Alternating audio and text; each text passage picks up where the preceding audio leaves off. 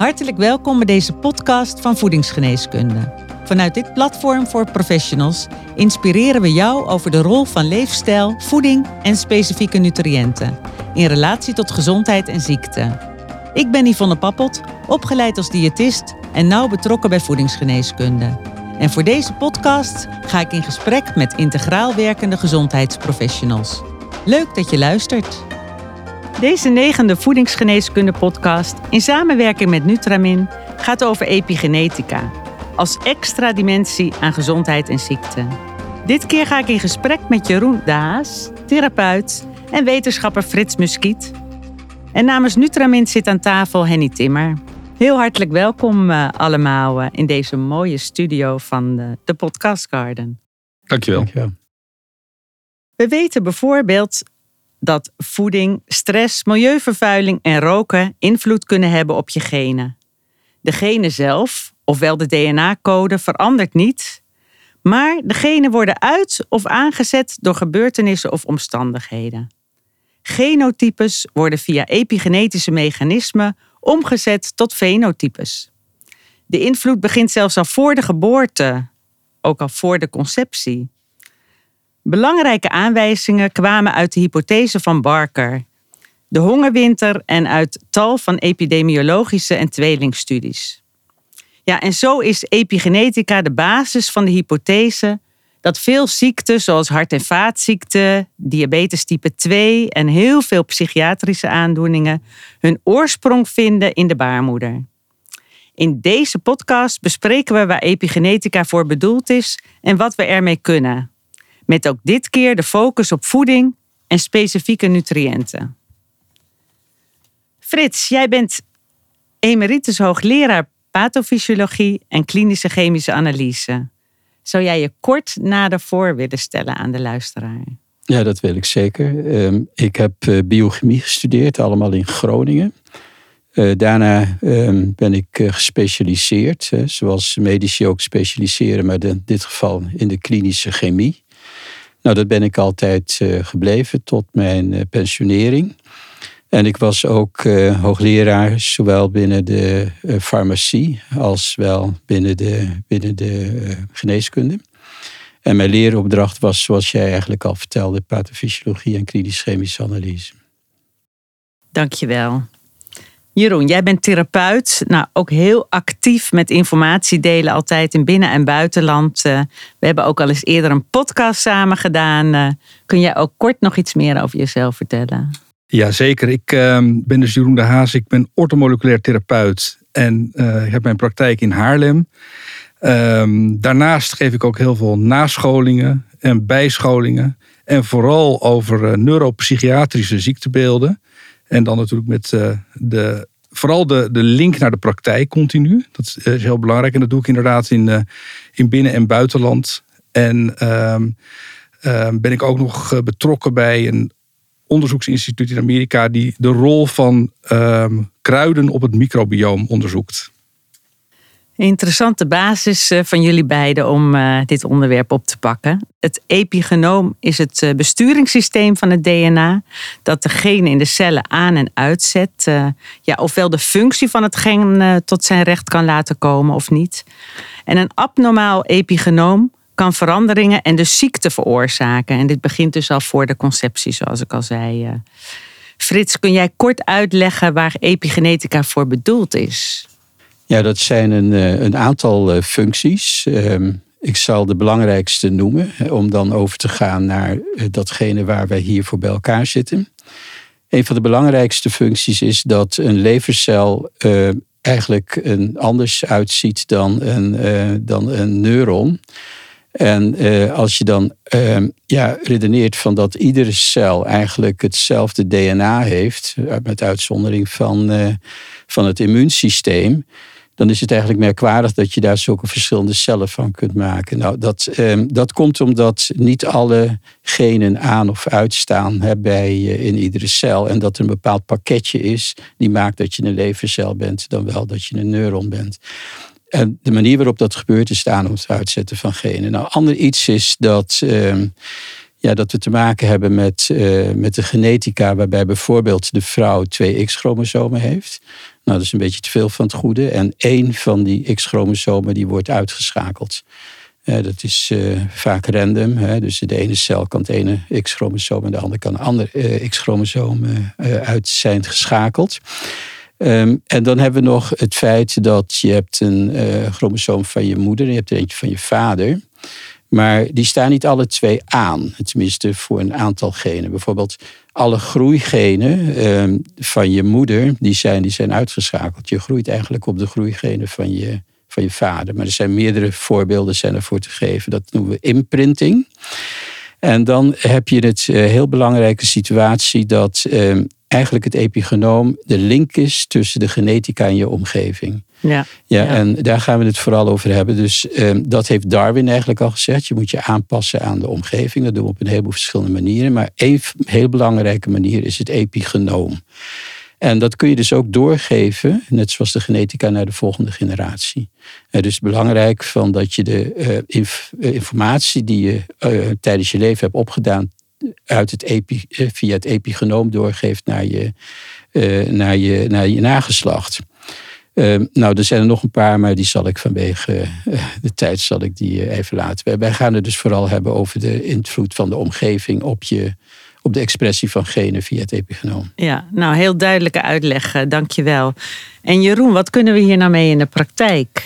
Ja, dat is een hele goeie. Ehm, ja, eigenlijk waar Frits het al over had, het begint in feite al in de preconceptuele fase. Als je nou kijkt naar, eh, naar mijn praktijk de laatste tijd, zie ik steeds meer mannen ook komen met bijvoorbeeld uh, vruchtbaarheidsproblematiek. De kwaliteit van het sperma is onvoldoende en een ongezonde levensstijl, waaronder bijvoorbeeld regelmatige alcoholconsumptie, het leidt uiteindelijk tot verminderde DNA-methylatie. Daar gaan we het zo nog over hebben. En uh, dat wordt in die zaadcel doorgegeven aan het embryo. En dan zie je uiteindelijk dat dat leidt tot ziekte in de toekomst. Hè. Dat, is, dat is een belangrijk iets. Bijvoorbeeld ook een verschil, een verschil of een verkeerde balans tussen omega-3 en omega-6 vetzuren. Ten faveur van de omega-6 vetzuren. Uh, ontstekingsbevorderend is. Dat ehm, staat in relatie tot bijvoorbeeld overgewicht. Dat is er ook eentje. Dus het heeft dan ook juist zin om op langere termijn erg op leefstijlaanpassingen te coachen en te begeleiden. En uh, last but not nieuws is het slechte nieuws van, van epigenetica, vind ik. Dat uh, we er eigenlijk de afgelopen eeuw in geslaagd zijn om heel veel chemische producten te ontwikkelen. En die kunnen aan de basis staan van een aantal hele vervelende ziektes. En ik bedoel dan op de EDC's bijvoorbeeld, de endocrine disrupting compounds. Dat zijn onder andere bisphenol A, dat is eh, pesticiden, dat zijn herbiciden. En dat zijn onder andere fetalaten, oftewel hormoonverstorende producten. En aangetoond is dat vele aandoeningen die worden veroorzaakt door deze EDC's terug te voeren zijn naar de embryonale ontwikkeling en pas veel later tot uiting komen. Als bijvoorbeeld autisme, uh, onvruchtbaarheid, ook op latere leeftijd dus inderdaad, en prostaatkanker bijvoorbeeld. Je geeft dan een eh, aantal aanknopingspunten ook naar de praktijk. Daar gaan we het zeker verder ook nog over hebben. Dank je wel. Uh, Frits, jij noemt de epigenetica als belangrijke centrale dimensie van gezondheid en ziekte. Wat betekent dit? Oh, er zijn al een aantal aspecten aangegeven, maar uh, wat, wat kun jij daarover zeggen? nou, wat je kunt zeggen is dat, dat zijn eigenlijk, als je praat over ziekte en gezondheid, zijn er maar twee dingen werkelijk belangrijk. En dat is eigenlijk door de biologen al, al aangegeven. En dat is nature en nurture. En nature, daar bedoelen we eigenlijk mee ons genotype. Hè, dus je, je genoom. Um, je blauwdruk, als je het zo wilt noemen. En nurture is niet alleen voeding. Je moet het eigenlijk zien als veel breder. En dan praat je dus om de omgeving. Dus je hebt je DNA en je hebt de omgeving. En wat nou belangrijk is, is hoe die twee een interactie met elkaar gaan. En uh, dat, uh, dat komt onder andere, ik zeg niet uitsluitend, dat komt onder andere komt dat tot uiting in, in de epigenetica.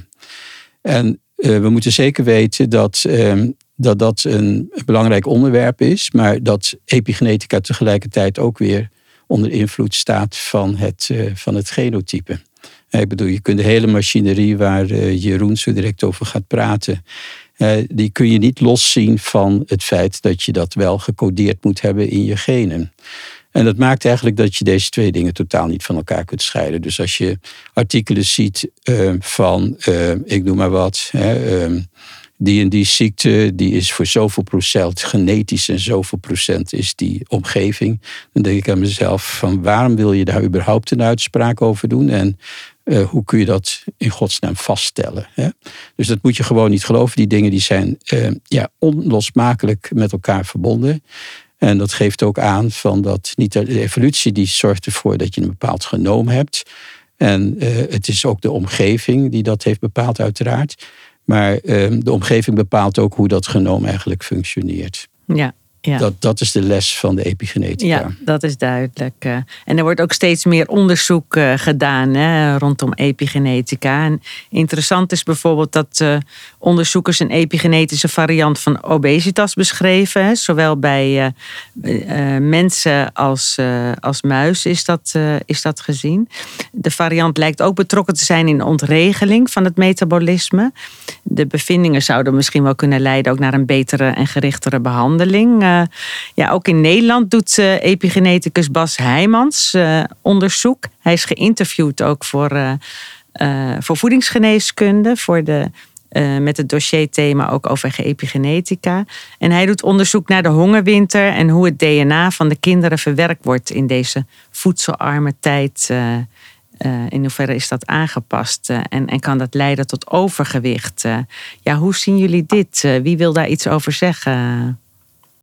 Uh, ja, dat is fantastisch onderzoek wat, uh, wat ze in Amsterdam en, uh, en omstreken hebben gedaan aan de hongerwinter.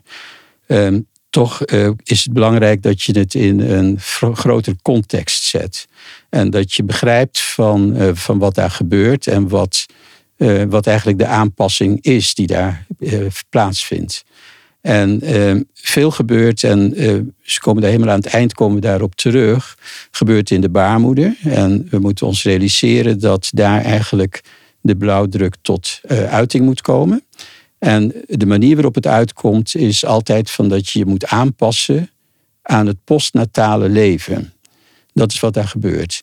En uh, als dus de intrauterine situatie aangeeft van dat het een hele zuinige omgeving wordt, dat het een hele ja, gevaarlijke omgeving wordt, dan word je daarna geprogrammeerd.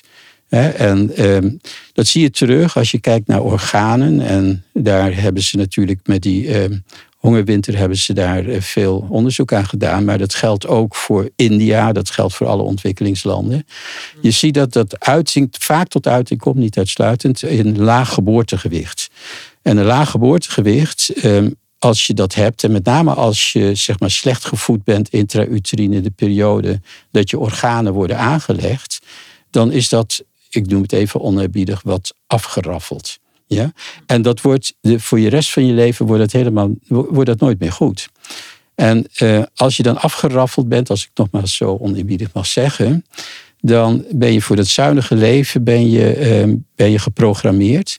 En als je nou komt, en dat is dus na de Tweede Wereldoorlog is dat gebeurd, in een copieuze omgeving, dan hebben deze kinderen niet alleen ontzettend veel honger, maar ze hebben ook nog de mogelijkheid om die honger te stillen. En dat doen ze dan ook op hele grote schaal. En uh, ja, ik heb twee keer heb ik, ben ik uh, uh, ja, in de gelegenheid geweest om, ja, om een college van Barker te, te volgen. En wat Barker dus zegt is, kijk, de overheden die slaan zichzelf op de borst. Zo in de trant van, kijk, wij hebben het toch maar voor elkaar gekregen dat die naoorlogse hart- en vaatziekte uh, epidemie, dat we die uh, tot stilstand hebben gebracht. En wij zei Barker van ja, god, als ze niks hadden gedaan, dan was het ook gebeurd. Want het punt is namelijk dat al die mensen die waren in de hongerwinter in, in, de, in de baarmoeder zaten, die zijn geprogrammeerd. En met name in de vroege periode, als je organen worden aangelegd, als je dan zeg maar niet tot de volledige uh, maximale uh, groei van die organen komt, dan krijg je daar aan het eind van je leven krijg je daar problemen mee. Bijvoorbeeld, we weten dat kinderen die geprogrammeerd zijn, bijvoorbeeld in India, ja, dat die gewoon minder niercellen hebben. Ja? Er wordt nooit wordt er, ehm, wordt er bezuinigd op de hersenen. Dat is heel erg interessant. Dus die kinderen hebben gewoon ja, toch wel vrij grote hersenen ten opzichte van de rest van hun lichaam. Wat op zich al een probleem geeft hè, voor, voor de toekomst met insulineresistentie. Maar ze hebben gewoon simpelweg minder niercellen. En dat is geen probleem als je geboren wordt, maar wel als je niercellen begint te verliezen aan het eind van je leven. Want dan zijn zij namelijk de eerste aan de dialyse. En met name kun je dat flink onder de druk zetten door flink veel te gaan eten en obese te worden. Dus veel heeft te maken met laag geboortegewicht nog even één voorbeeld. Als je kijkt in het zuiden van de Verenigde Staten, daar is uh, laag geboortegewicht is endemisch. Dat heeft veel te maken met ja, de slechte omstandigheden waarbij die mensen vaak uh, op opgroeien in de, in de ghetto's. Ja, en daar zie je dan ook dat het meeste hypertensie voorkomt. Er komt de meeste obesitas komt ervoor, de meeste hart- en vaatziekten, er komen meer nierproblemen. Allemaal gelokaliseerd op die plaats dus uh, ja, heel belangrijk is dat wij eh, zien dat die epigenetica vooral belangrijk is in de baarmoeder, later ook natuurlijk. Maar in de baarmoeder programmeert het voor de rest van je leven. Ik heb één keer Judith Hall horen zeggen van het meest belangrijke en voorspellende voor de ziektes op je latere leeftijd is eigenlijk je geboortegewicht. Dus vraag je moeder wat je geboortegewicht was en die weet het altijd. Mijn jongens waren allebei 8,5 pond. Dus heel goed. goede basis. Maar heel interessant dus. Jeroen, wat kun jij. Uh, nou, dat, dat, daar sluit ik me heel graag bij aan. Dat geboortegewicht, zeker zeg maar, als je een, een patiënt in de praktijk krijgt, om goed uit te vragen. Uh, wat, is die, wat is dat stadium geweest hè, van die uh, zwangerschap en de periode daarna? Dus bijvoorbeeld is er sprake geweest van early life stress is er ook nog eentje. Is er ondervoeding geweest? Heeft iemand blootgestaan aan toxische stoffen? Dat dient in de anamnese goed te worden besproken. En dan kan je de, de oorzaak van de oorzaak gaan achterhalen. Um, er zijn natuurlijk vele verbanden tussen overgewicht, maar ook tussen overgewicht en stress, overgewicht en inflammatie en tussen toxische stoffen. Dus um, wat Frits ook al zei, als uh, rode draad insulineresistentie en low-grade inflammation, dan is dat hetgeen waar je natuurlijk als, als um, die iemand moet adviseren, kan je daar wel wat aan doen. En dat gaat dan voornamelijk om uh, ontstekingsremmende voeding te adviseren. En belangrijk daarin is, uh, ik heb het al eerder genoemd, de omega-3 vetzuren. Ehm, maar ook voldoende groente en fruit. Het klinkt misschien heel bazaal, maar er is onlangs weer een voedselconsumptiepeiling uitgekomen van het RIVM. En we doen het iets beter. En we doen het iets beter, maar dat blijkt nog steeds dat we um, uh, van 127 gram groente zijn we gaan naar 167 gram groente. Terwijl de doelstelling van het eh, voedingscentrum al jaren ligt op 250 gram. En zowel Frits als ik ook weten dat eigenlijk 400 gram minimaal moet zijn. Dus dat, die doelstelling halen we bij lange na niet. En wat vervelender is, is dat we minder vis zijn gaan eten. Uh, we zijn, uh, wat juist zo belangrijk is. Ja, ja. We, hadden, we, hadden, veel meer vette vis vooral moeten gaan eten. Wat belangrijk is ook om, om die ontstekingsremming te kunnen supporten in feite. Ja, ja, we gaan er straks ook nog even verder op door op, die, op die vis en visolie. Om nog iets, iets verder uh, op die voeding uh, ook in te zoomen. Bekend is natuurlijk ook dat, uh, dat epigenetische aanpassingen het gevolg kunnen zijn van tekorten in de aanvoer van essentiële noodzakelijke voedingsstoffen. Ja, met betrekking tot de foetus zijn vooral foliumzuur en vitamine 12 natuurlijk ook bekend. Ja, hoe zit dat verder met belangrijke voedingsstoffen die hierbij een rol spelen, Jeroen? Ja, dat, dat is natuurlijk ook heel goed om dat in de praktijk te meten bij de mensen waar we het net over hadden, maar eigenlijk bij iedereen. Om heel goed de basis te begrijpen. En dat uh, mondt zich uit in uh, een onderzoek naar bijvoorbeeld homocysteïne. Homocysteïne is heel goed uh, te bepalen in bloed. En dat geeft een indruk over nou ja, hoe iemand in feite methyleert. daar zijn bij betrokken allerlei stoffen. je noemt het al B12, is daar een belangrijke bij. Folaat, oftewel foliumzuur. En uh, bijvoorbeeld stoffen als betaïne en choline. En naar een andere zijde nog vitamine B6 is daarbij betrokken. En zonder een goede basis van die stoffen en goede methylatie, ja, is het lastig om genen tot expressie te brengen. Dus die zijn al bij voorbaat belangrijk om te onderzoeken. Daarnaast hebben we ook wat meer indirect werkende stoffen, als bijvoorbeeld polyfenolen. Die zijn wat moeilijker meetbaar natuurlijk. Maar dan hebben we het over voedingsstoffen die vooral zijn te vinden in uh, blauwe bessen, uh, die polyfenolen, uh, in, in, in druiven, maar bijvoorbeeld ook in kurkuma. En de epigallocatechinegalaten, oftewel de stoffen uit groene thee zijn van interessant. En dan komt die weer, ik heb hem weer genoemd. En we gaan er zo echt nog verder over. Dat is over omega-3 vetzuren. Ja. Ja, en misschien straks ook leuk uh, om nog een praktijkcasus te bespreken. Om hem wat, uh, wat meer op maat te krijgen. Frits, wat wil jij hierover aanvullen? Ehm, wat ik erover zou willen zeggen is dat ehm, wat Jeroen aan heeft gehaald, dat zijn stoffen, nutriënten in dit geval, die, uh, die direct invloed hebben op de hele epigenetische machinerie. Als je dat niet goed doet, nou dan werkt dat gewoon niet goed. Het is simpel. Maar daarnaast zijn er een heleboel stoffen en dat is heel moeilijk om dat onderscheid te maken, want om te bewijzen dat een stof werkelijk direct invloed heeft op de methylatie, dan wel de verschillende andere opties van de epigenetica, ehm, dat is uitermate moeilijk. En dan moet je ook nog aantonen dat die dat specifieke gen dat aan of uitgezet wordt, of een beetje harder of een beetje minder hard, dat dat eh, de oorzaak is van de ziekte. Nou, dat zijn allemaal van die stappen die, die heel erg moeilijk zijn. Maar wat je in het algemeen wel kunt zeggen, is dat naast de directe effecten die Jeroen heeft genoemd, dat je kunt praten van indirecte effecten. En die werken dus heel vaak via receptoren, dan wel detectiesystemen die we ons lichaam hebben, waarbij we constant eigenlijk de omgeving aan het aftasten zijn, zodat we ons kunnen gaan aanpassen, wat in feite Darwin al gezegd heeft.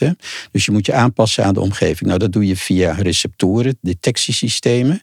En daar zijn een heleboel stoffen bij betrokken. Hè? Dus sommige stoffen zeggen van nou, dan, uh, ja, dan moeten we dat gen aanschakelen en dat gen moeten we uitschakelen. Nou, in dat kader noemde Jeroen eigenlijk al uh, de, de polyfenolen, de bioflavonoïden, zo je wilt. Uh, resveratrol, curcumine, al dat soort stoffen. wijd verspreid in het planten, plantenrijk en eigenlijk bedoeld om als gif te dienen. Hè? En het punt is dat wij hebben ons, en dat is dan weer via de evolutie, hebben ons daarop aangepast. En wij gebruiken deze stoffen om signalen te geven dat je je moet aanpassen. En dat is een aanpassing die heel breed is. Dus als jij die stoffen eet, in niet een te grote hoeveelheid, want dan krijg je wel degelijk een inflammatoire reactie. Dat moet je niet doen. Het is dus echt een lage dosering. Als je het niet eet, is het niet goed. En als je te veel eet, ook niet. Hè? Dus bekende... Waar die grens ligt, is natuurlijk wel lastig. Ja, maar... weten we redelijk goed. Ik denk niet dat je er met de 400 gram uh, groente van Jeroen echt overheen gaat. Daar hoef je niet bang voor te zijn. Maar als je zo'n heel potje met resveratrol gaat leeg uh, slikken, dan denk ik niet dat dat een goed idee is. Maar goed, anyhow, uh, deze stoffen, dat zijn dus signaalstoffen. En als je die naar binnen krijgt, dan ga je op een heel breed vlak ga je, je beschermen dus uh, wat eigenlijk uh, ook wel noemt van what doesn't kill you makes you, uh, makes you better. Hè? Dat in, de, in dat geval.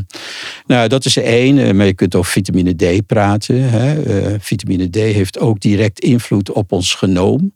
bijvoorbeeld de schatting is dat tussen de 2 en de 10 procent van al onze genen responsief zijn op vitamine D. Dat is, dat is geen kattenpies. dus uh, hele belangrijke stof, eigenlijk uh, ja, uh, een, een, hormoon, hè, zo zou je het, zou het moeten noemen. En, maar, en heb jij daar ook idee over hoeveel je daarin in, in nodig hebt. Uh, Aan als... vitamine D? Ja, ja, zeker. Dat, dat idee dat heb ik zeker wel. Dat is afwijkend. Om het concreet te maken naar de luisteraar. Ja, precies. Nou, uh, kijk, uh, de dosis-responscurve van vitamine D... en uiteindelijk gaat het dan om 25 hydroxyvitamine D... zal ik nog maar eventjes heel conservatief zeggen. want eigenlijk is dat niet zo. Maar goed, laten we eventjes daarop doorgaan. dat is de algemene parameter die de status van vitamine D... volgens de conventie weergeeft. Um, ja, die zou dan ongeveer op 80 nanomol per liter moeten zitten. Um, daar zijn een heleboel redenen voor. Uh, en je ziet heel vaak dat uh, voedingsdeskundigen, dat die gaan echt op het minimum zitten. Hè? Dus uh, die gaan naar ja, dat getal zoeken dat je niet door je botten heen zakt. Nou, het punt is dat vitamine D, en ik heb het net al aangegeven, tot misschien wel 10% van onze genen. Nou, eh, dat gen dat niet aangestuurd wordt omdat de gehaltes te laag zijn, dat is degene die eigenlijk eh, de toon zou moeten aangeven. En de vraag is of dat we die kennen. En eh, vandaar dat, uh, jullie hadden het net over die voedselconsumptiepeiling. Dat is heel interessant dat we bepaalde maten niet halen. Maar het punt is, ik ben het met die maten niet eens. en zolang dat is een andere podcast, hè? Nee, dat is een andere podcast. Maar het is wel belangrijk om dat hier te zeggen. Ja, zeker. want als je zo voedselconsumptiepeiling gaat kijken... hoeveel vis moet je nou eten... en uh, ja, de Gezondheidsraad heeft nog niet zo lang geleden de hoeveelheid vis die wij moeten eten gehalveerd. Uh, terwijl men in Japan juist vindt dat je iets van tien keer meer moet eten dan hier in Nederland. Dan betekent het dat die mensen het niet met elkaar eens zijn daarover. En dat je dus maar beter je eigen weg kunt volgen. En ik ben het volledig met Jeroen eens dat onze omega-3, omega-6 ratio, maar dat is een andere podcast, totaal uit balans is. Waardoor we in een ja, in een pro-inflammatoire toestand zijn gekomen. die je normaliter niet merkt als je buiten loopt. Maar het moment dat je COVID krijgt, ik noem maar wat. dan ga je merken hè, van wat je voedingsstatus is. En er zijn honderden voorbeelden van te geven. Ja, ja, zeker. En, en als je ook kijkt, nu zitten nu midwinter, zo'n beetje. En dan uh, meet ik dagelijks mensen op vitamine D. En er is er zoveel aandacht voor geweest bij COVID ook, uh, voor vitamine D. Nog te en meet je nog steeds waardes van, van 30, 40 die ver van die 80 is prachtig, die ik ooit geleerd heb van uh, Frits, um, uh, afliggen. Ja, ja. En, en wat voor suppletieadvies kom je dan op met vitamine D? Uh, nou, het hangt natuurlijk af van deze waarden, ja, ja, weet ik niet. Maar je kan als vuistregel, maar dat is echt heel grof voor, kan je ongeveer rekenen het aantal microgrammen ten opzichte naar je doelstelling. Dus heb je bijvoorbeeld 30 gemeten, dan moet je wel minimaal 50 gaan suppleren. Ja, en liever nog wat meer. Zo kun je dat vertalen. En nog even over de vis en de visolie. Uh, kun je daar nog iets. Uh... Daar kunnen we dagen over hebben. Maar belangrijk is, uh, want dat vind ik zeker in, in, de, in het kader van epigenetica van belang, is dat omega-3 vetzuren, dat er ook van bekend is dat dat de genexpressie in de cellen kan veranderen. En dat is natuurlijk epigenetica. En ehm, dat het ook DNA-methylatie kan beïnvloeden. Maar dan moet je wel goede hebben. Dat is wel heel erg van belang. En wat heel vervelend is, is dat als je slechte kwaliteit visolie uitkiest. Ehm, met, en dat heet een totoxwaarde. Een totoxwaarde moet ik even uitleggen. Dat is de mate van oxidatie van die vetzuren. Want stel nou voor dat die vissen gevangen worden en die liggen een tijdje aan boord. En die worden niet direct verwerkt. Dan worden die vissen ranzig. En dan wordt die olie eigenlijk ook ranzig. En dat betekent eigenlijk dat die omega-3 vetzuren, die zijn snel aan oxidatie onderhevig, dat die oxideren. En als je die gaat innemen, dan wordt het eigenlijk alleen maar slechter met je. Dan moet je nou ook mechanismen hebben om die uh, vetzuren weer uh, af te voeren. En uh, dan ben je eigenlijk bezig met oxidatie, terwijl je het tegenovergestelde wil. Dus bij de keuze van, ehm, van vetzuren moet je als consument, maar ook als adviseur of als, als medisch professional, je heel goed op de hoogte hebben gesteld van een lage totoxwaarde van de producten. En ehm, er zijn natuurlijk een aantal producten die heel goed zijn in de wereld. Uh, maar ik zou het altijd informeren bij het, uh, bij het merk. Of ze kunnen aangeven hoe laag die totoxwaarde is. En die moet eigenlijk onder de 23 liggen volgens de norm. Maar er zijn merken die veel en veel lager zitten. Die zitten rond de 4, 5. En dat is eigenlijk, eigenlijk het mooiste wat er moet zijn. Ik denk een mooi moment om even een break in te lassen met een paar vragen aan Henny Timmer van uh, Nutramin. Leuk dat je erbij bent, uh, Henny. Uh, ja, Nutramin is partner. En uh, ja, Henny, kun jij de luisteraar meenemen in waar Nutramin voor staat? Ja, zeker. Um, Nutramin levert voedingssupplementen. Uh, waar wij voor staan is voor professionele ondersteuning, gedegen wetenschappelijke onderzoeken en kwalitatief hoogstaande producten. En waar wij ons voornamelijk op richten zijn de gezondheidsprofessionals. Ja, en jullie hebben Mega Fresh als uh, visolieproduct. Uh, misschien goed om even kort te noemen wat uh, USP's, de unique selling points zijn van, van dit product. Ja, zeker. Heel toepasselijk natuurlijk ook op deze podcast. En wat de Mega Fresh onderscheidend maakt van andere visolies, is dat het product, de Mega Fresh, een niet geraffineerde visolie is. Dit merk je ook aan de geur van het supplement. Het is eigenlijk een hele pure en een hele verse geur. De Mega Fresh is een verse visolie in een capsule die zonder zware raffinage is geproduceerd, binnen 75 minuten na vangst van de levende zalm. De Mega Fresh is ook een product wat de laagste totoxwaarde meet en hele hoge gezondheidseffecten heeft. Nou, dat klinkt goed. Uh, en jullie hebben ook een smaaktest, vertelde jij mij al. Uh, wat houdt dit in, uh, ja, Henny? Ja. We hebben er inderdaad al eventjes kort over gehad. Um, zoals ik net ook benoemd heb, heeft onze visolie een pure en een verse geur. wanneer je de capsule openmaakt, zul je dit ook meteen ruiken. Dit komt omdat het natuurlijk niet geraffineerd is. Ook zul je dit proeven. Bij geraffineerde visolies is het vaak een hele onnatuurlijke geur en een onnatuurlijke smaak. Um, als gezondheidsprofessional nodig ik je van harte uit om een smaaktest met informatie aan te vragen via onze website nutramin.nl, zodat de luisteraars kunnen ervaren wat wij bedoelen met een kwalitatief hoogwaardige visolie. Als u als gezondheidsprofessional de smaaktest aanvraagt via Nutramin, maakt u kans op een gratis verpakking Megafresh. Het enige wat u hiervoor hoeft te doen, is de enquête met een paar vragen te beantwoorden. Via de link die op onze website staat, komt u bij deze enquête terecht. Nou, Henny, dat is een mooie actie. Dus allemaal aanvragen maar. En, uh, nou. Ja, zeker. Uitproberen. Nou, pak ik graag het gesprek weer op met uh, Jeroen en, uh, en met Frits. We hebben al een heleboel besproken over de epigenetica. Het wordt, uh, wordt helder wel uh, ja, wat mogelijkheden zijn. Maar ik, ik zou graag toch ook nog wel willen weten uh, wat voor diagnostische tools we hebben. Er is natuurlijk ook wel al genoemd een aantal waarden die je kunt monitoren. Dat is belangrijk. Want, maar toch in de praktijk, ja, hoe, hoe, hoe, hoe, ga je hiermee om, Jeroen? Ik kijk naar jou. Ja, om even aan te sluiten bij dat verhaal over, over visolie. Uh, daarvan meet ik eigenlijk standaard bij iedereen nu wel de uh, verhouding tussen 6 en 3. En ook de hoeveelheid uh, omega-3 in de rode bloedcel. De standaardisatie is daarvan 8% in de rode bloedcel, in het membraan van de rode bloedcel. En wat je eigenlijk ziet in, uh, in Nederland is dat dat zo ligt tussen de 4 en 4,5%. Dat is schandalig laag, want we moeten naar 8 toe, dus dat is de helft meer. En als je kijkt in onze omringende landen, dan doet Noorwegen het goed, dan doet uh, Portugal het goed. Maar zelfs landen waarvan je het verwacht, hè, de mediterraanse landen, als bijvoorbeeld Italië of Griekenland, is die waarde uh, belabberd laag. En zoals Frits ook al aangaf, dat is een mate van uh, ontstekingsbevordering als die verhouding tussen die twee getallen, tussen 6 en tussen 3, als die niet goed is. En normaal gesproken zou die zo 1 staat tot 1 moeten zijn, tot 4 staat tot 1.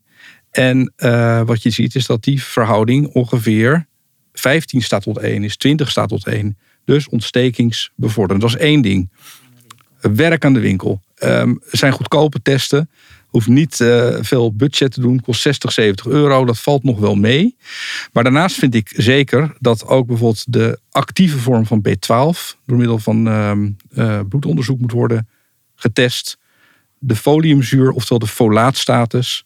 Uh, en je kan ook wel, maar dat gaat wat verder, testen doen op gebied van bijvoorbeeld homocysteïne.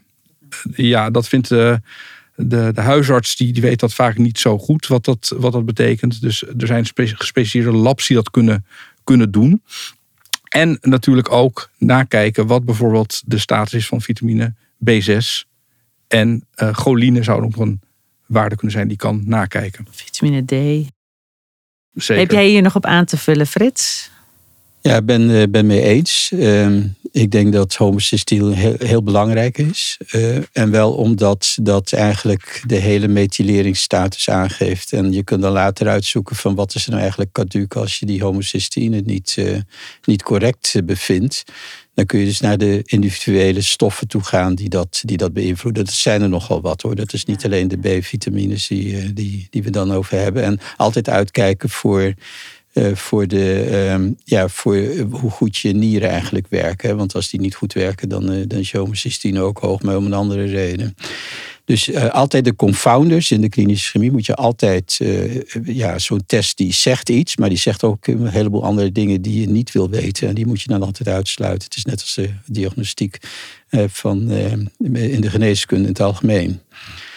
Ja, wat, wat kan ik er meer over zeggen? Ja, ehm, ja het, het, is een heel het is een moeilijk terrein, hè, want uh, de diagnostiek daarvan, uh, als je rechtstreeks naar het epigenoom toe gaat, dat beperkt zich op dit moment binnen de klinieken vooral op het gebied van de oncologie. En dat is heel belangrijk, want uh, of je bijvoorbeeld, ik noem maar een van de tumoren, een Willemstumor, dat is een tumor van de nieren, komt veel voor bij kinderen. Uh, dat, uh, dat kan dus een genetische basis hebben, maar het kan ook een epigenetische basis hebben. En waarom is het nou belangrijk om dat uit elkaar te halen? Uh, omdat die ouders misschien nog meer kinderen willen hebben. En dat betekent dat als het een genetische basis heeft, dan, ja, dan moet je toch wel uitkijken. Maar epigenetische basis is meestal sporadisch. En dat betekent van dat dan uh, ja, de, kans dat je nog zo'n kind krijgt met een Wilmstumor, dat die veel kleiner is. Dus in de oncologie wordt er heel veel naar, aan gedaan. Maar buiten de oncologie is het eigenlijk geen bonton. Het is niet zo dat in het lab waar ik vroeger werkte, dat we daar epigenetische testen hebben. Uh, op dit moment leeft het eigenlijk niet, omdat je ook niet exact weet waar je naar moet kijken. Uh, welke genen moet je dan bekijken die aan of uitgeschakeld zijn? Uh, sterker nog, we kijken niet eens naar de genen. want ook dat is alleen maar een kwestie van een kans. Stel dat je hebt een ApoE4 uh, en dat geeft een hele grote kans op Alzheimer. Ook dat bepalen wij niet. Waarom? Omdat het is niet het enige. Er zijn nog altijd mensen die eraan eh, ontsnappen. Dus dat betekent dat die genetica, die moet je uitsluitend moet je die, uh, ja, gaan vaststellen bij aangeboren stofwisselingsziektes. En dat betekent dus, dat zijn dan die, die ziektes, zo definiëren we dat, waarbij je zeker weet dat het hmm. caduce gen tot pathologie leidt. Zolang dat niet het geval is, dan moet je dat niet gaan vaststellen, want je maakt mensen eigenlijk bang. Terwijl ze nog altijd de kans hebben om eraan te ontsnappen. Je hebt ook, je hebt ook, uh, je hebt ook de, uh, recht op niet te weten. Hè? Dus ja, ja, ja, ja. Nou, het, het is heel complex en, en goed dat je dit ook nog aangeeft. Uh, ja. Uh, ik denk dat het wel leuk is om toch nog een klein voorbeeld uit de praktijk te, te, te presenteren aan de luisteraar. Ja, ik heb, ik heb eh, twee, twee korte uh, die ik wel even kan aangeven. Want ik had het net over de, de manier die uh, een verlaagde vruchtbaarheid had. Want het leuke is dat uh, als je iemand gaat behandelen en hoor je even een tijdje niks meer. En dan krijg je uiteindelijk toch nog een uh, geboortekaartje in de bus. Dan denk je, het is toch gelukt. Met een, een, een slecht bewegelijke hoeveelheid aantal spermacellen. Het is toch gelukt. En um, wat bij deze persoon heel duidelijk was, is een, een, een meneer. Ik woon dicht in de Bollenstreek. Hè, dus dicht in de buurt van, van Haarlem heb je aan de zuidkant heb je uh, de Bollenstreek, met de Keukenhof natuurlijk van belang. Maar die meneer werkte daar ook in. Die werkte veel met uh, toxische stoffen. Die had dus ook um, een, zware toxische belasting. En ik heb, zoals ik net al aangegeven heb, al die stoffen gemeten. En wat bleek dat die stoffen ook te laag zijn. Dus dat is al, al één. Uh, had een hele lage hoeveelheid DHA. En ik heb nog eens een onderzoek gelezen van mijn buurman. Dat er in die, vooral in die spermacellen, in de, in de staart, dat, dat het vol moet zitten met DHA. Ja, dat klopt. In feite kun je even, als ik even heel in Tuurlijk, maken. Ja, ja. Ehm, ja, je, moet, je moet de overeenkomst zien. Hè?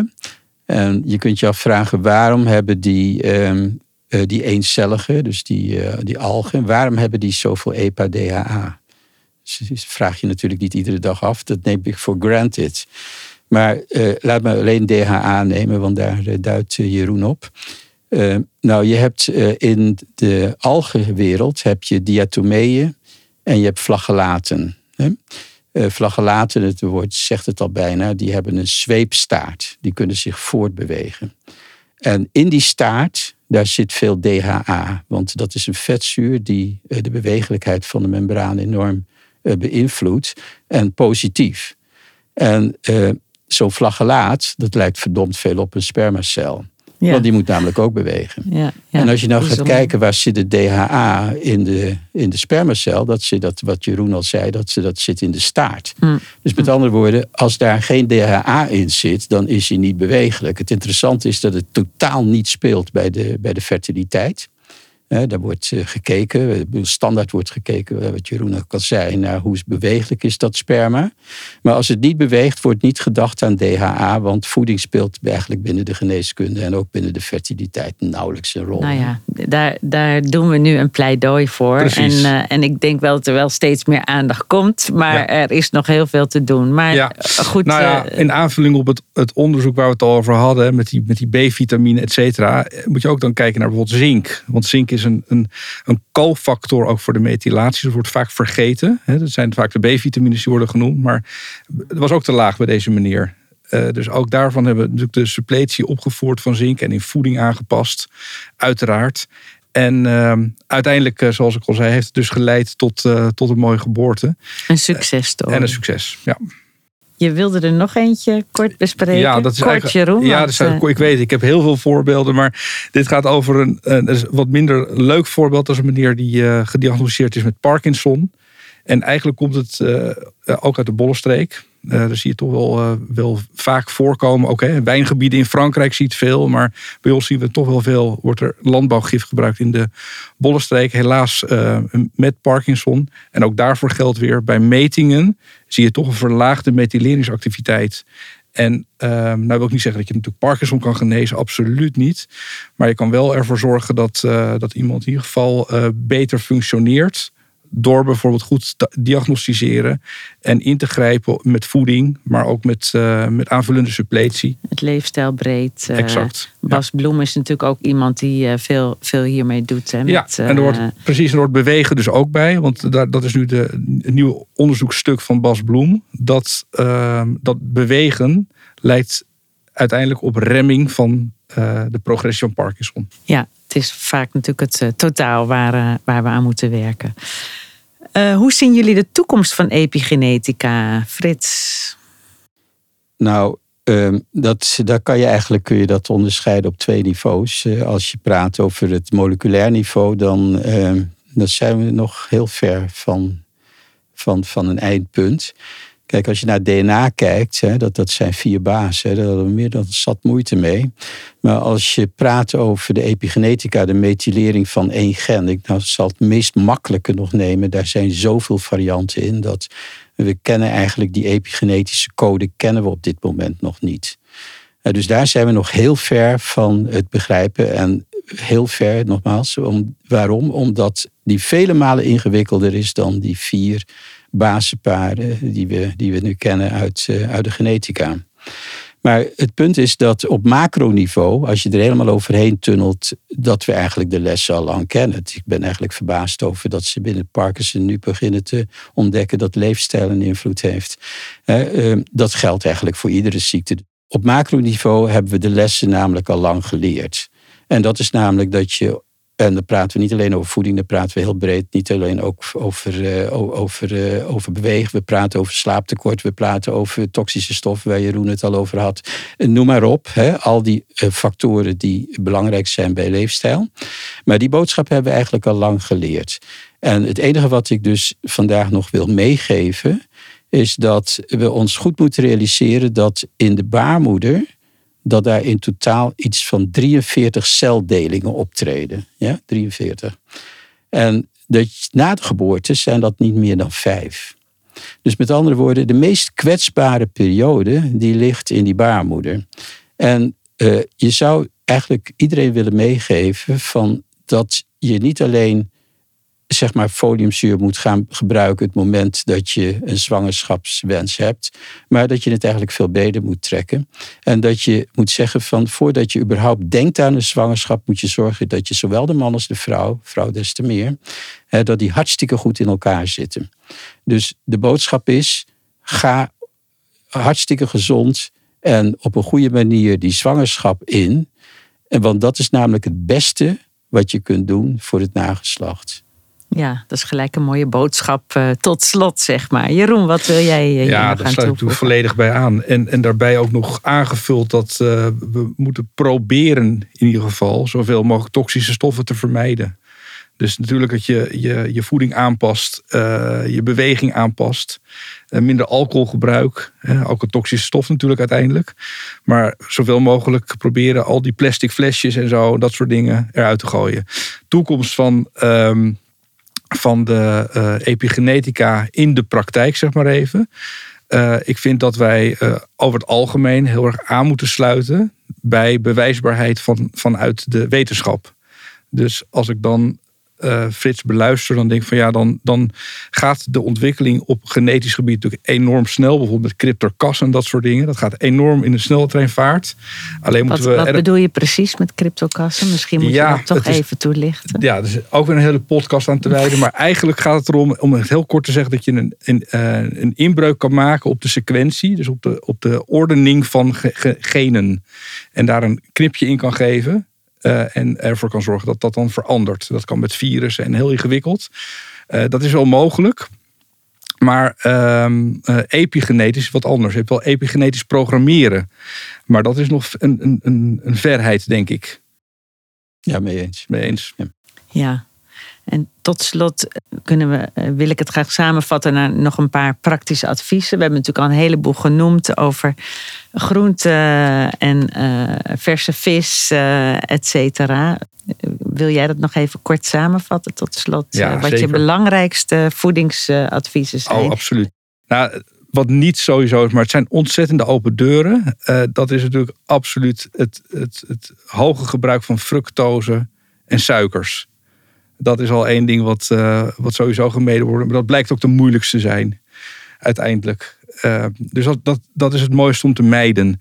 Daarnaast, als je bijvoorbeeld uh, obesitas hebt, ja, zo min mogelijk zet rijke koolhydraten. Dus het verminderen van brood, rijst, rijst, pasta, aardappelen, dat soort zaken. Dat is van belang. En dan natuurlijk, laten we nou eens proberen in ieder geval richting die 250 gram groente te gaan. Ja, ik ga voor meer hoor. Natuurlijk, ja, dat zou het mooiste zijn. Maar als het al jaren niet lukt, dat target wat dat voedingscentrum heeft, dan moeten we toch inmiddels dat wel kunnen bereiken. Uh, gepaard gaande met, en, uh, met, met, uh, met vette vis uiteraard.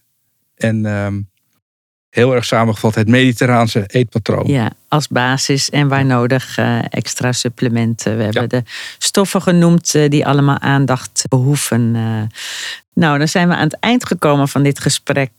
ik wil jullie heel hartelijk bedanken voor dit boeiende gesprek over een heel interessant onderwerp waar we nog lang over door kunnen praten, maar die tijd hebben we niet. Er zijn ook een aantal interessante artikelen geschreven over epigenetica. En die zijn verschenen inmiddels in de april-editie van het vakblad Voedingsgeneeskunde. Een losse editie of een abonnement is te verkrijgen via de website www.voedingsgeneeskunde.nl. Ja, Jullie heel hartelijk bedankt uh, voor jullie uh, bijdrage. En ook de luisteraars bedankt uh, voor, uh, voor deze keer. En uh, ja, als platform Voedingsgeneeskunde bieden wij professionele en wetenschappelijk onderbouwde informatie. En niet alleen via podcast en het vakblad, maar ook via de website en een jaarlijks congres. Nou, wil je op de hoogte blijven, schrijf dan uh, via de website in voor de wekelijkse nieuwsbrief. graag tot ziens. Bedankt voor het luisteren en graag tot een volgende keer. De show notes vind je op de social media kanalen van Voedingsgeneeskunde en op de website www.voedingsgeneeskunde.nl. Daar informeren we je ook over de nieuwe onderwerpen van de volgende podcast. De informatie in deze podcast is met de grootst mogelijke zorgvuldigheid samengesteld voor gezondheidsprofessionals. De uitgever aanvaardt geen aansprakelijkheid voor eventuele schade ten gevolge van het gebruik van de informatie in deze podcast. De geboden informatie kan niet worden beschouwd als vervanging van een consult of een behandeling.